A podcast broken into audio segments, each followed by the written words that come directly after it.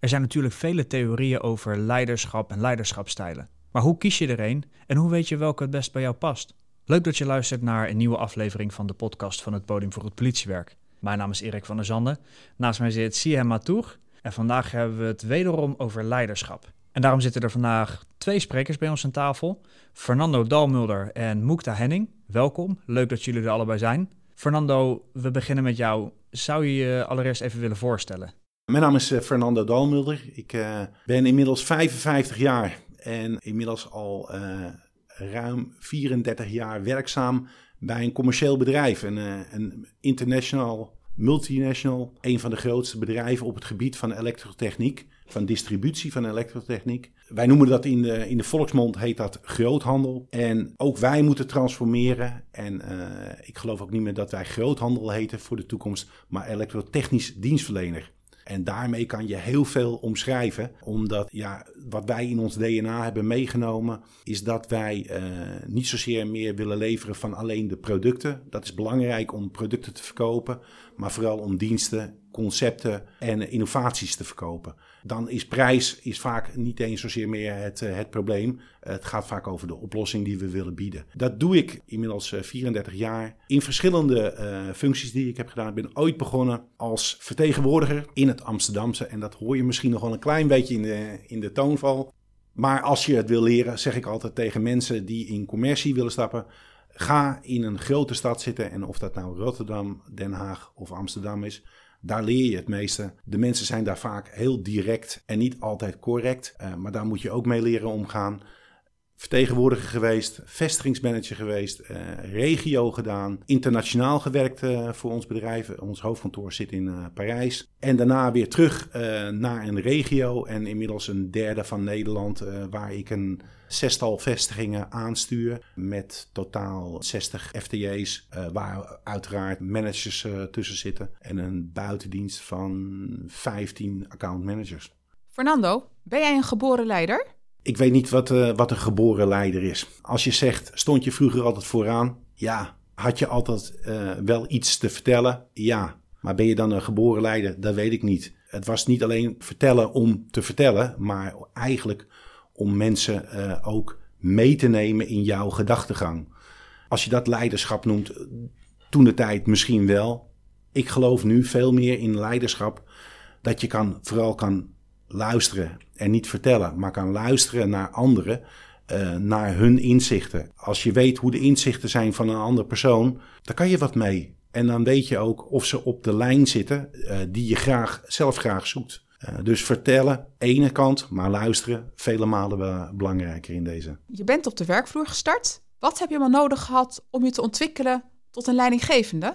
Ik denk dat, dat vooral het vertrouwen wat je van anderen krijgt om zaken uit te oefenen zoals jij denkt dat je ze moet uitoefenen. Als je dat vertrouwen krijgt en je kan ook leveren, want ja, leiderschap heeft volgens mij ook heel veel te maken met de resultaten die erachteraan komen. Je kan dat leveren en mensen geven je die kansen. En die heb ik gelukkig gehad op de juiste momenten om in te stappen. Heeft dat je wel geholpen om, eh, om daar leiderschap in, in te ontwikkelen? uiteindelijk, wat ik net al aangaf, leiderschap krijg je vooral hoe anderen naar je kijken. In plaats van dat je dat zelf neemt. Mensen kijken naar je, ja, die wil ik graag volgen. Daar heb ik geloof in. Dan, volgens mij, word je dan op een gegeven moment een leider. Ken jij iemand waarvan jij twijfelt over de manier van leiding geven en waarom dan? Uh, uiteraard ken ik iemand waarvan ik denk, die gaat verkeerd om met zijn leiderschap. Als je heel dirigerend bent in je leiderschap en je geeft de anderen niet die ruimte om zich te ontwikkelen, dan ben je wat aan doen voor je, noem het maar, voor je baas. En die voorbeelden zijn er helaas te veel. En uiteindelijk ben ik van nature ook heel erg lui. En ik wil graag dat mensen dingen voor me doen. Dus dan kan ik het beter naar hun zin maken. In zoverre naar hun zin maken dat ik ze de ruimte geef om dat te doen. Dat voorbeeld uh, heel duidelijk voorbeeld. En uh, dat is een leider die ook uh, leiding geeft aan één persoon. En dat is vooral zichzelf en verder aan niemand. Een middelmanagementfunctie vervullen is best lastig, want je moet twee uh, belangen behartigen van de medewerkers en van de directie. Heb je ook ooit in zo'n rol gezeten en hoe deed jij dat dan? Als je een middelmanagementfunctie hebt, dan moet je vooral niet als brievenbus fungeren. Want als jouw medewerkers het gevoel krijgen dat je een brievenbus bent en dus niet authentiek bent in jouw gedachten en ook een, een keer een nee kan geven aan jouw leiding, leidinggevende, dan zullen mensen denken van ja, waarom zit die middelmanager zit er eigenlijk tussen? Die hebben we helemaal niet nodig. Wie is voor jou een inspirerende leider? Gisteren was wel aardig, eh, zag ik op tv, was Louis Vergaal. Dat vind ik een typische voorbeeld van een, van een leider. En waarom? Omdat hij heel vaak impopulaire maatregelen doet. Hij is heel duidelijk, maar ook heel zakelijk. En aan de andere kant kan hij ook een arm om je heen slaan. Dat zal hij altijd doen op het moment dat er niemand bij is. En dan komt hij eigenlijk nog vele malen beter binnen. Want als je een medewerker hebt en die zit vast, geef ik ook heel veel van mijn mensen de opdracht om een arm om hem heen te slaan en te vragen: wat is jouw grootste probleem? Wat je nu op je tafel hebt liggen. En neem dat probleem weg. Leg dat probleem bij zijn collega neer. Dan is hij weer vrij. En voor een ander is het waarschijnlijk helemaal niks, want het is gewoon een van de vele problemen die we op een dag hebben. Want dat is ook bij uh, elektrotechnisch dienstverlener. We hebben heel veel problemen op een dag. En het zijn geen hele grote problemen. Het zijn hele kleine, maar het zijn er wel heel veel. En die moeten we oplossen. Stel dat je morgen leidinggevende mag zijn op een basisteam binnen de politie. Denk je dat je dat zou kunnen? En wat zou je als eerste doen? Zou ik het kunnen? Laten we daarmee beginnen. Ja, ik denk het wel. De uitspraak van Pippi Lankhuis was altijd: Ik denk dat ik het wel kan, omdat ik het nog nooit heb gedaan. Aan de andere kant, je zou de materie moeten weten. Maar of je nou een politieteam aanstuurt of dat je een commerciële buitendienstteam aanstuurt, volgens mij zit daar niet zo heel veel verschil in. Het gaat over mensen. En hoe ga je mensen uh, bewegen om iets uit te voeren wat we met z'n allen graag willen? Daar zit volgens mij de crux. En hoe je het doet, doe je het. Als ik bij een klant zit en uh, wij verkopen elektrotechniek, ik weet helemaal niks van elektrotechniek. Echt helemaal niks. Natuurlijk, in de loop der jaren heb je wel wat opgedaan. Alleen door te luisteren en je pikt hier eens wat op en je pikt daar eens wat op, kan je heel vaak heel goed meepraten. En zolang ik het niet weet, zeg ik altijd maar, mag ik het vragen collega's en ook in een politieteam, die weten het waarschijnlijk veel beter dan dat ik het weet. En zij kunnen me waarschijnlijk uitleggen hoe het werkt. En aan mij uiteraard om te kijken van waar ik dan eventueel uh, obstructies uh, zie. En iemand die de overstap heeft gemaakt van een commerciële organisatie naar de politie is Moekta Henning. Moekta, kan je jezelf even voorstellen? Uh, ik ben Moekta Henning. Ik ben uh, nog niet zo lang begonnen als teamchef van basisteam Jan Hendrikstraat van de eenheid Den Haag. En uh, ik woon zelf ook in Den Haag. Nou, dat is natuurlijk hartstikke leuk dat je vanuit het werk een bijdrage kan leveren aan uh, de veiligheid en de leefbaarheid op de plek waar je woont. Um, ja, dus daar geniet ik heel erg van. En tot nu toe heb ik het ontzettend naar mijn zin. Mokta, jij bent teamchef. Dat is een leidinggevende functie op een basisteam. Daar wordt best wel wat van je verwacht. Hoe heb je je op voorbereid? Nou, ik heb een achtergrond in het bedrijfsleven. Twaalf jaar geleden ben ik overgestapt naar de politie. En de eerste paar jaar heb ik gewerkt in de opsporing. Ik ben ooit begonnen als recherchekundige. En ik merkte op een gegeven moment dat er dingen waren in de organisatie waar je dan over verbaast. Of waar je van denkt, oh, nou, dat zou ik ook wel leuk vinden om daar een bijdrage aan te leveren. En ik had heel erg ook de behoefte om meer mensen te bereiken en om meer mensen te kunnen inspireren. Dus ik ben van mezelf best wel iemand die, um, die enthousiast kan zijn over dingen, die mensen mee kan nemen. Um, maar ook wel altijd het idee van, nou, volgens mij kan het anders of beter. En op een gegeven moment dacht ik, nou, als ik dat denk, dan moet ik ook maar op een gegeven moment de verantwoordelijkheid nemen om dan zelf te gaan leiding geven en daar ook iets mee te doen. Ja, dus hoe heb ik me voorbereid op die functie?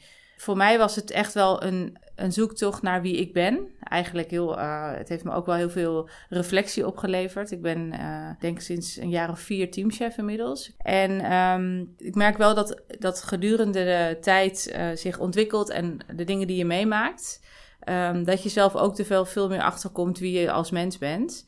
En hoe belangrijk dat eigenlijk is om te weten wie je zelf bent, voordat je leiding kan geven aan anderen. Dus dat heeft heel erg te maken met reflectie. En uh, dat is voor mij ook een heel belangrijk onderdeel van mijn leiderschap. Om dat te stimuleren en dat zelf ook te doen. Moekta, uh, je hebt jarenlang gewerkt in een commerciële organisatie. Was het voor jou geen cultuurshock toen je bij de politie startte?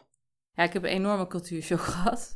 Ik heb hiervoor bij uh, ABN AMRO gewerkt. En later realiseerde ik me eigenlijk dat er best wel meer overeenkomsten zaten tussen ABN AMRO en de politie. Nou, bijvoorbeeld, en dan ga ik ook even uit van algemeenheden, uh, het Old Boys Network wat hier zo vaak benoemd wordt binnen de politie. Nou, dat heb je ook uh, bij heel veel andere bedrijven en ook bij ABN AMRO. En, maar ook dingen als de familiecultuur. Ik heb me daar wel bij de politie over verwonderd de eerste paar jaar, hoezeer de verbindenis is. En ik, en dat, maar dat was bij ABN AMRO had je dat ook. Daar hadden we bankstellen. Dat waren dan een man en een vrouw die binnen het bedrijf een relatie hadden.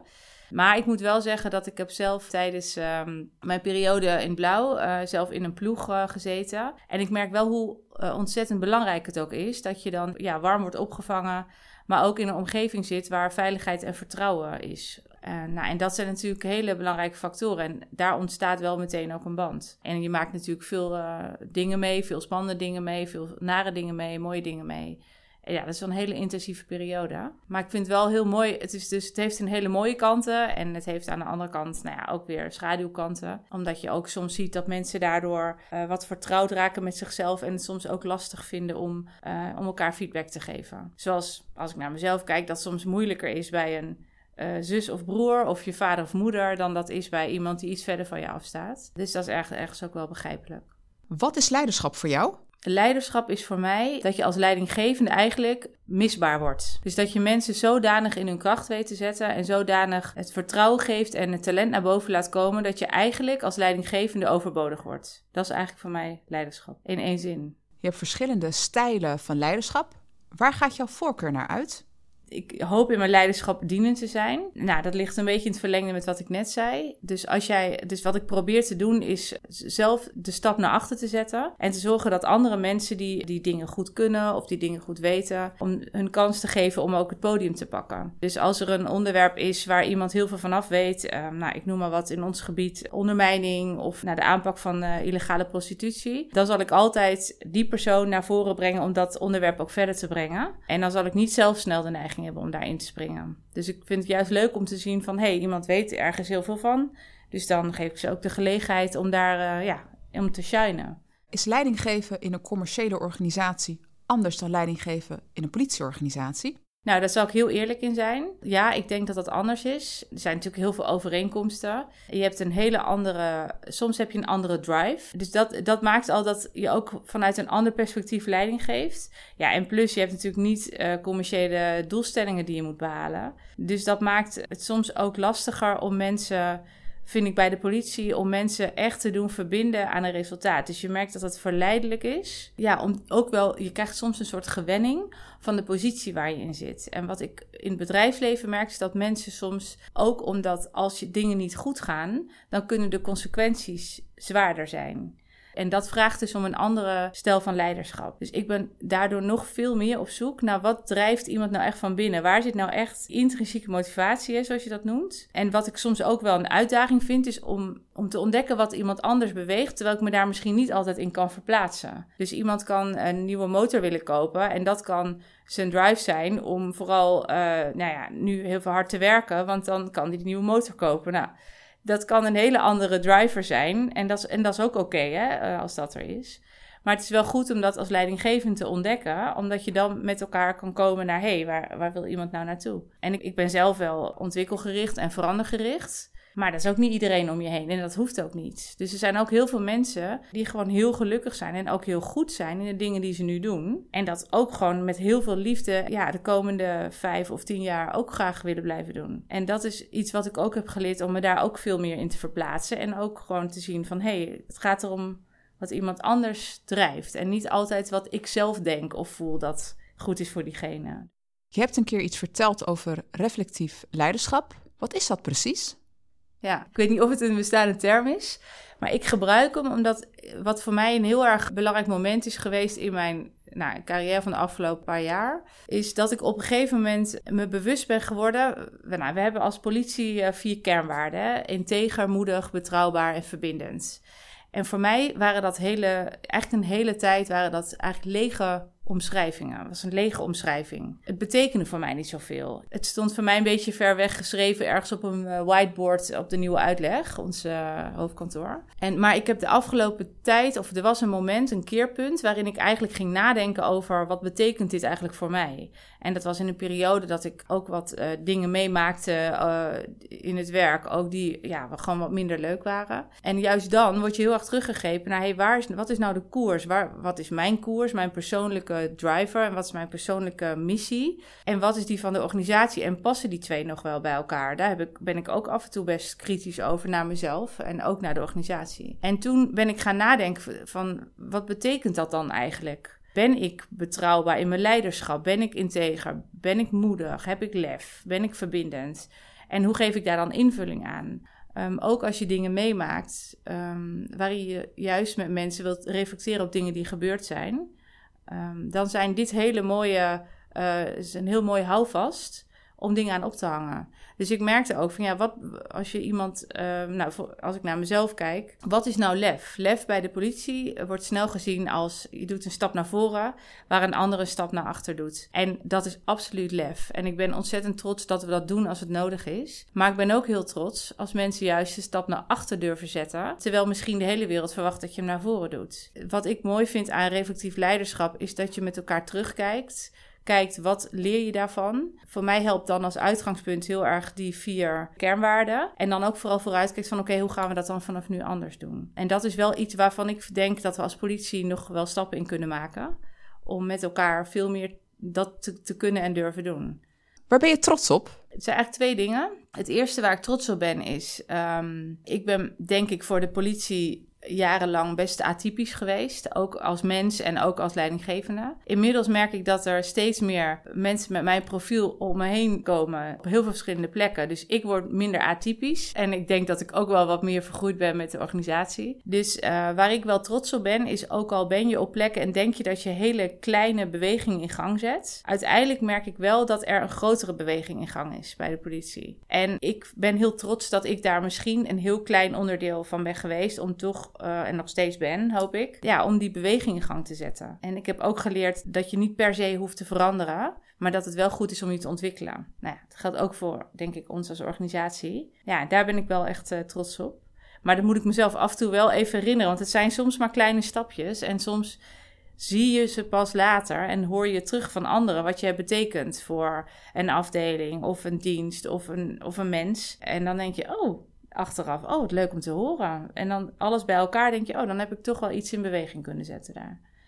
En het andere waar ik dus heel trots op ben, hangt daarmee samen. En dat is um, dat ik nu eigenlijk na een aantal jaar als leidinggevende te werken bij de politie, dat ik nu mensen tegenkom die ik ooit als talent heb gezien, die ik nu dan tegenkom of ik die nu zie hoe ze gegroeid zijn de afgelopen jaar, waarvan ik weet dat ik onderdeel ben geweest van een stukje van die ontwikkeling en een stukje bewustwording, coaching, reflectie, hoe je het ook wil noemen. En dat die mensen nu eigenlijk fantastisch op hun plek zijn en gewoon hele mooie dingen doen voor de maatschappij en voor ons als bedrijf. Ja, dat zijn dingen waar ik echt heel, eh, heel warm van word. Je noemt jezelf atypisch.